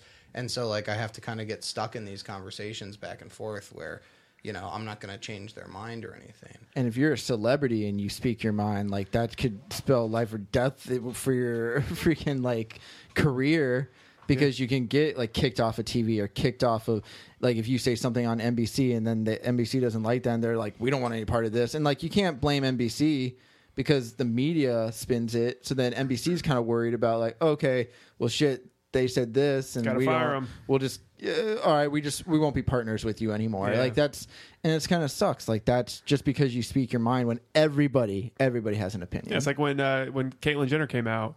It's if someone makes a like an off color remark or some some kind of off color comment or take on it, just just speaking from the mind, it's like it's they get attacked and it's like oh fuck, I'm sorry, yeah, you know what, like. and, and I don't know where you guys stand on the whole like Caitlyn Jenner thing But it's, it's kind of like, the other side of the coin of what he was talking about in the sense that it's like it's uh you have you have her she she kind of fucking and I lost my train of thought now. well I was gonna say she like they I gave failed. her that courage award Yeah, the Arthur whatever. Ashe Award for Courage like- is the ESPYS. Yeah, and they're like a lot of people are pissed off about it. and They're like, uh, "How is this courageous and not soldiers and stuff like that?" Yeah, And you no see like people post on Facebook pictures of like, you know, maimed, uh, you know, Soldier- veterans, yeah, right? veterans and stuff. And it's like, well, how is these people like not deserving of that award and not Caitlyn Jenner? I'm just like, It's well, different. Just because you know they didn't give them an, a, this specific award doesn't mean they're not brave. Yeah. It's just it's a different type of courage. Like somebody posted a meme of like a doctor going to a kid and like pricking him with a needle, like giving him a shot, and then giving them like putting a band-aid on and going like, "Oh, you're so brave." And then like the door kicks in and they're like, "But not as brave as these soldiers." And like that's not that's the thing. Is like it's a different kind of brave. Like they're just saying she was courageous for coming out Yeah. as a trans. It's it's a different type. Obviously, You know soldiers are brave It- and, and and courageous, and and we we should we should actually probably honor them more in in the media more than we do because we're always like showing the bad side of stuff. But but like the fact that like to say that she's it's not just in that brave- specific context though. It's different, like, yeah. Because like Caitlyn Jenner before was Bruce Jenner, like a What? What? yeah, he's like he was like a you blew my mind. yeah, he was a gold medal Olympian. So right? he already won a, enough awards. yeah, that's what you're saying. Just yeah. But I mean, the, the I think the problem is like uh, I don't know. I don't know. I haven't watched the ESPYS. I don't know too much about sports. Yeah. Did they have this award last year? Did they give it to Michael Sam or any of the I think other? that, I think they did actually give it to Michael Sam Uh, last year. Did they really? Yeah, Okay. yeah, I think so. So I guess like my, you know, oh, that sucks. My argument's down the drain. my, you know, my only problem with it came from like, I guess like it's kind of multifold. Number one, it's like the topical nature of it. The fact that she's already in the news. It's like Yeah. obviously it's like a media, you know, scheme. So Mhm. that was like the number one problem. Also, like, you know, is like I don't want to like equate and qualify bravery or anything, but Yeah. honestly, is this like the bravest someone has been? So, like, let's get something straight here. A white male with a lot of money did whatever he wanted and didn't care Right. to, to like what anyone thought. That's Yeah. bravery. If that's bravery, let's give Donald Sterling the award.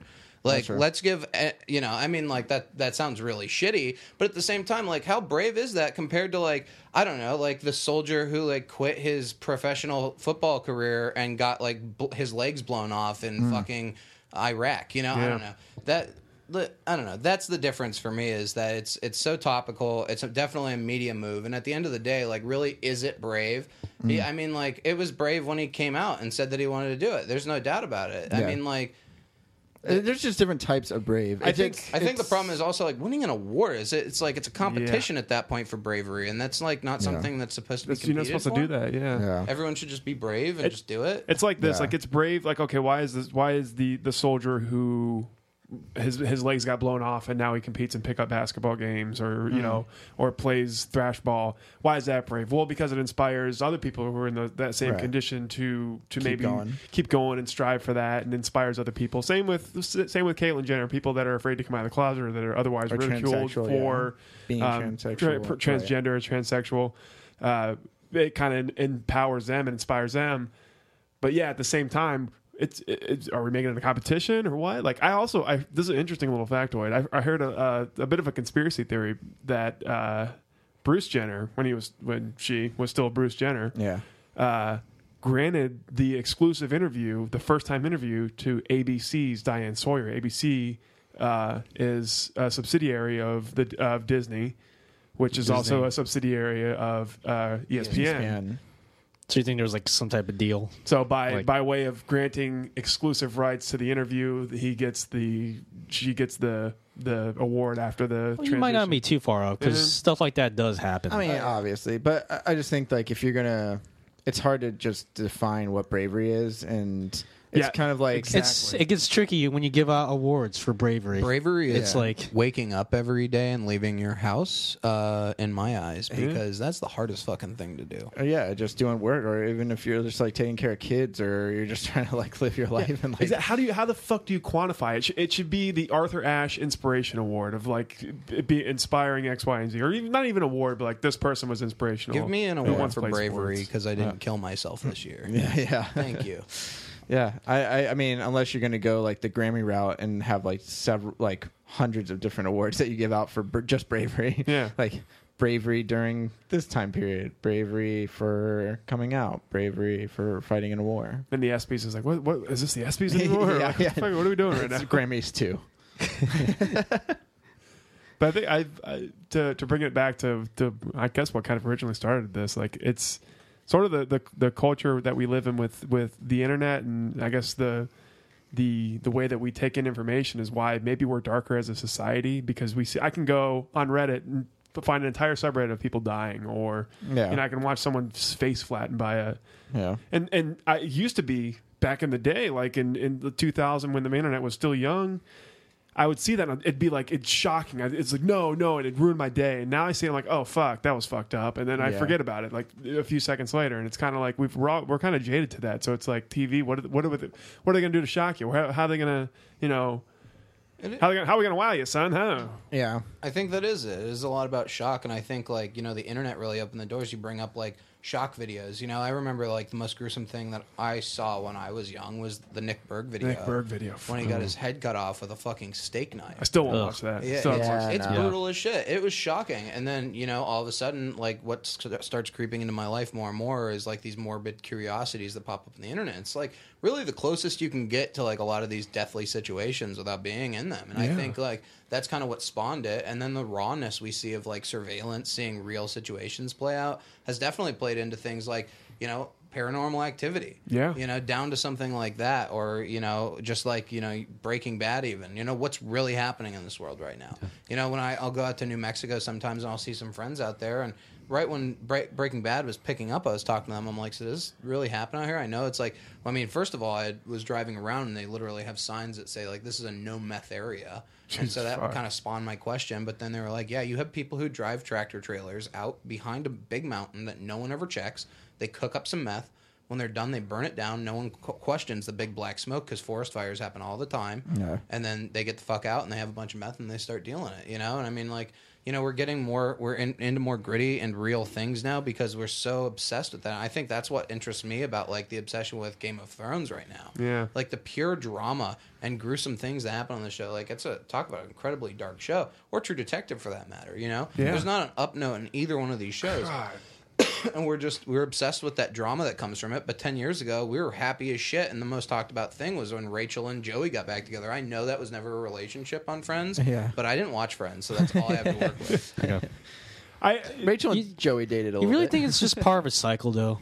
Like uh, this current grittiness is just like know. a backlash against I think it the is. happiness. when has there ever been the Like, internet? are we? Is there is the grittiness bubble gonna pop well, soon? because grittiness. I mean, it's it's more commonplace, but it's not it's not an oversaturation yet.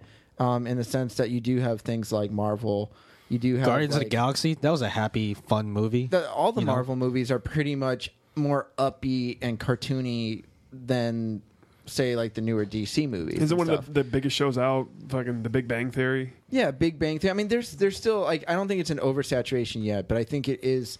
It's more prominent now than it has ever been. Like I watch a lot of old movies, and like there are darker old movies too, like Days of Wine and Roses, where Jack Lemmon plays uh, just an alcoholic, and like his life is just spiraling out of control. Or The Lost Weekend, uh, Billy Wilder directed The Lost Weekend, which was an about an alcoholic. And it just it doesn't get better. It just doesn't get better. So those movies have always been around, but they're just way more prominent now. And I do think that like with stuff like Game of Thrones, but my my whole issue is just like I feel like a lot of people don't even know what's going on in Game of Thrones. They just like it because of the violence and stuff. Violence and titties. Yeah, and Yeah. The, and the sexual content. And it's kind of like I I like stuff for story and like seeing Game of Thrones. Like I mean, I still read the books. Um, I'm still reading through the third one, and I did watch the first season, and it was like well directed. The first season, like I liked what they did with it, but then like the more I hear about second, third, fourth, like how it's going, it's just like I know what characters are about to die that I'm reading about right now. I know they're dying later on, and it's kind of just depressing because like I feel like it's just a shock value thing, and I know The Walking Dead did the same thing, shock value. I think if it's integral to the story, like put a death scene, a major death scene in there. But if you're just gonna kill off every main character, that's why I can't watch like the Saw movies and shit because they're just there's no suspense, there's no tension. It's like somebody gets trapped, they're dead. They don't have a chance to escape. It's just watch them die for Yeah. ten minutes. That's why I've, I, Torture porn. That's Yeah. almost like a, what's almost why I've never liked horror movies because like I kind of I make a connection to the characters and I don't like to watch them just die after that. That's why I like certain. That's why I'm real. I love horror, but I love specific horror. Like I like The Thing or Alien because Yeah, like those are good. there's way more tension, and you actually feel for the character. So when somebody does die, it's like shit, like they're dead. Whereas now it's just like somebody gets captured, and then like the guy goes to torture them for. f- You know, five hours, and then sews their face to some guy's asshole, and then Yeah. like now they're a centipede, and Like I'm like, that- I can't get into that. the scene in Jurassic World where the, the secretary gets picked up by the, the bird and then she's screaming like that was upsetting. I'm like, fuck, why did th- why did this need to happen? Like I like, yeah, well, she, wasn't was a even an shitty ass- secretary. But she No, wasn't though. even. She was. Just, she wasn't an asshole. did she all. deserve that? on on Yeah. that note, I heard that her- she actually had like m- a whole other piece storyline that was cut out of the movie where she doesn't actually die, and like she has a storyline that continues on, but they had to cut it for time. Um, but I think it. I think what's interesting about like the Saw conversation and everything, and like just the pornographic, gorn- pornographic nature of it, is like we're not. We used to see characters be people and Yeah. like go through their day. Like let's look at Halloween, where it's like, okay, you see this like teenage girl, and she like goes out with her friends, and she's having fun, and she lives this life, and she's kind of innocent, and like it's nice, and they have this banter, and then all the shit starts to happen. Right. And now we start in a dark room where somebody's tied up, and we ha- we hear the the villain say. These are all the awful things you've done. You're a horrible human being, Yeah. and all we have to like them by anymore is the fact that we can put ourselves in that position. We hope to never be in it, but we can put ourselves there and be like, Mm-hmm. oh, on a very human level, this person is scared shitless, and I don't want them to die, as opposed to like, oh, well, they lived like a normal life, and they're actually like a pretty decent person, aside Yeah. from these specific notes that this crazy person is picking up on that happens every day with everyone. You know, so we have no moment to like connect with these characters anymore. You brought up Alien, you know, the whole movie you're with. Dude, the whole movie, the alien doesn't even appear until the first after first 50 minutes. Mhm. That's when the alien appears. It's 50 minutes into the movie, and that's because the whole first part is like story and dialogue and character development. And when they sit around the scene and then the alien bursts out, like sit around the, the dining table and stuff, like it's a dramatic entrance of this creature for the next hour. You're gonna have to deal with it in this dark spacecraft, and it's like that that's what's a lot, that's why like I love Alfred Hitchcock is like the suspense intense nature of like Psycho and The Birds and even like his other suspenseful type movies and thrillers. Dumb, like boring. yeah, but now it's like like you said, it's got to start off right away. Someone has to die, and then you don't get any kind of character development except for a stupid, or or like you don't even care. Like the the the people are so kind of like just like sometimes you're even almost like rooting for the villain, not on purpose, but because the villain's like trying. You're following the villain. And the villain's chasing like the person running away, and then the person gets away, and then the villain like just barely misses him, and you're almost like, oh, you almost had him, but no shit, no, you're the villain. like, why am I rooting for you? And they just don't know how to to to make it. They don't know how to make you root for the characters anymore. They don't make movies anymore. Yeah, they're stupid. They're all Fucking stupid. idiots. Yeah. All right. Uh, it's we've gone on long enough. Yeah. Thomas, where can they find everything? Everything. Everything about Yeah. what? About uh, Everything. About your movie. About Monty Comes Back? Yeah, about Monty Comes Back. Okay, so we have a website. If you go to the URL montycomesback.com, you will be rerouted currently to a Kickstarter page that is uh, a 404 now. So it's Okay. an, it's an error. We need to fix that. Okay. Disregard the website. for We now. we know we know those struggles Right. too. Uh, really, you should jump Yep. on Facebook as soon as possible and look up Monty Comes Back and like that page. And we're also on Twitter and Instagram, I believe, under Monty Comes Back or Monty Comes Back Film. I think right now, most importantly, it's Facebook getting the word out there. Okay. We're in post production on it, uh, so it's going to be a couple months before we have anything. But I mean, before anyone out there can really see it, it will be around December, January, and we'll hopefully have a release of some sort. And then how can they see it at that point? Um, you know, we'll we'll see. Um, ideally, the situation will be that we find a distributor, but if we uh, if we don't if we don't find that, then we're self distributing. Okay. Um, but we'll also be like sending out to festivals and getting hopefully getting out there to media markets and whatnot. So, um, you know, we're really not sure the exact release date that a wide audience will be able to see it, but hopefully it will start getting out to you know festivals and that circuit around December, January. Okay. Um, but just keep up to date on Facebook. We'll we'll have a lot of announcements and updates and information. All right. Facebook. Go to Facebook. Like Monty Comes Back. While you're there, check out Shark Dropper. Maybe. Yeah, maybe you not? could find Monty Comes Back through Shark Dropper. Yeah. And we'll post the link. And Don't stuff. pretend you're not already on Facebook No, right yeah, now. yeah. We'll post the link anyway. Actually, I will. Yeah, I will. Put, I will put. I, I'll put the link in this episode, so you can find it through this episode on either iTunes, Blog Talk Radio, or on uh, Facebook. Facebook. So you can find it that way too. So there you go. Cool. Um, speaking of sharkdropper.com, go to sharkdropper.com. All of our podcasts are there. We have a lot of them. I don't have. I don't feel like explaining it all. No, Cop we just got a Doctors, lot of them. Avenue. a lot of fictional, non-fictional, whatever suits your mood. and then suits your also uh, definitely check out Patreon though. We're we're adding more stuff to Patreon soon. Some more bonus content for people who uh, help donate. You can donate for as less a dollar. Dollar. So just Dollar a a month. dollar more a month uh, will definitely help us out. So check us out, Shark Dropper Studios on Patreon. All right. Well, for Thomas Nudi, I have been Kyle. Right? Robert. Robert, yeah, we're doing the we're doing the thing where we say our names. Go ahead. Go ahead. Yeah. I'm just doing this. Okay. Fucking a. All right. John. John.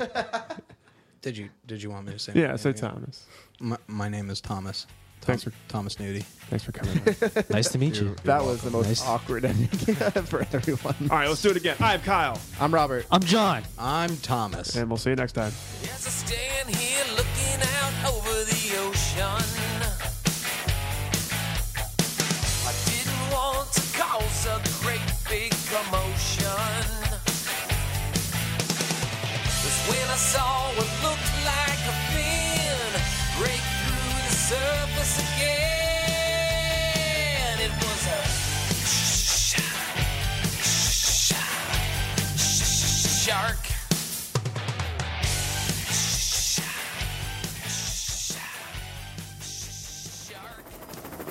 We're above the target. T minus five seconds till shark drop. Five, four, three, two, one. Drop the shark! Go, go, go!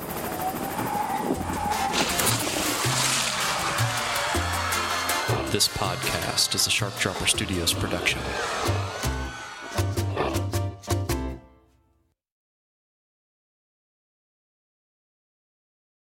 With the Lucky Land slots, you can get lucky just about anywhere. This is your captain speaking. Uh, we've got clear runway and the weather's fine, but we're just going to circle up here a while and uh, get lucky. No, no, nothing like that. It's just these cash prizes add up quick. So I suggest you sit back, keep your tray table upright, and start getting lucky. Play for free at LuckyLandSlots.com. Are you feeling lucky? No purchase necessary. Void where prohibited by law. 18 plus terms and conditions apply. See website for details.